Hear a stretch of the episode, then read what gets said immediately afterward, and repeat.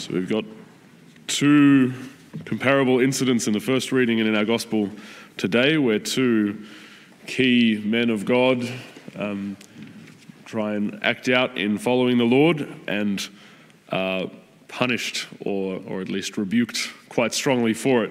We have first Moses, and then and then we'll get to Peter in a moment. But Moses, Moses and Aaron, I suppose they're together in this.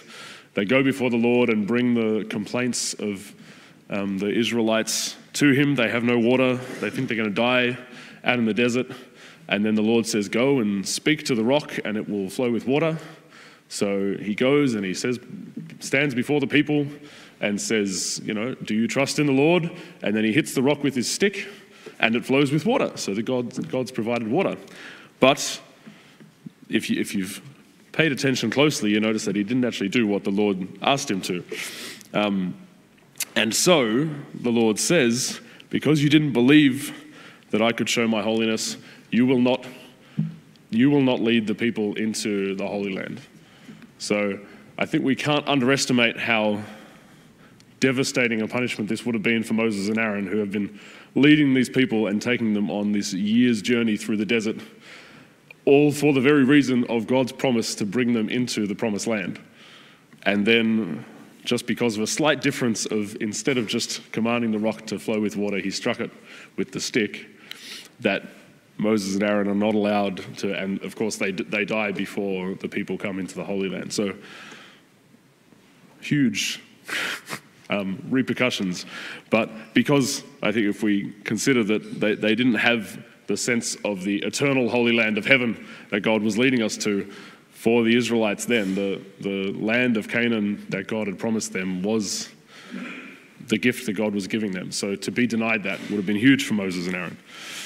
But that's all I want to say about that for the moment. Um, to come to Peter, who also in Jesus has found all that he's longed for and is following him with all of his heart, um, he comes out with the correct answer, as it were, when Jesus says to the disciples, Who do you say I am?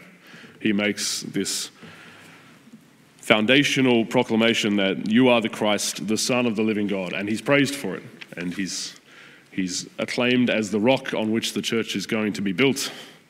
But even though Peter had the right answer then when he asked the question, um, he gets it all wrong when Jesus starts talking about going to the cross. He talks about how he's going to go to his death, how he's going to be um, persecuted and arrested, and then be put to death. And Peter wants to stop him and he turns around and he has the, the get behind me Satan. So, as, as bad a rebuke as Moses and Aaron got, you can imagine that Peter following Jesus as the, he's discovered Jesus and given his whole life to following him, um, then he turns around and calls him Satan. That would be a pretty harsh thing for Peter to, to hear. He's just kind of secured his place as the first among the apostles, and he's the best one and had the best answer and Jesus turns around and rebukes him for this.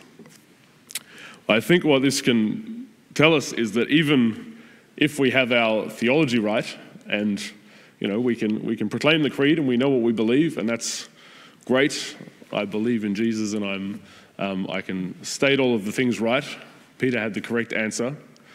He still needed to walk the journey with jesus and follow him in discipleship because our faith isn't just about knowing the right things. It's not just understanding who God is and attesting to that with our intellect, but our faith is about following Jesus and walking that journey. And whatever that individual journey that each of us go on, it will mean for us in our different ways going to the cross as Jesus starts leading Peter to here.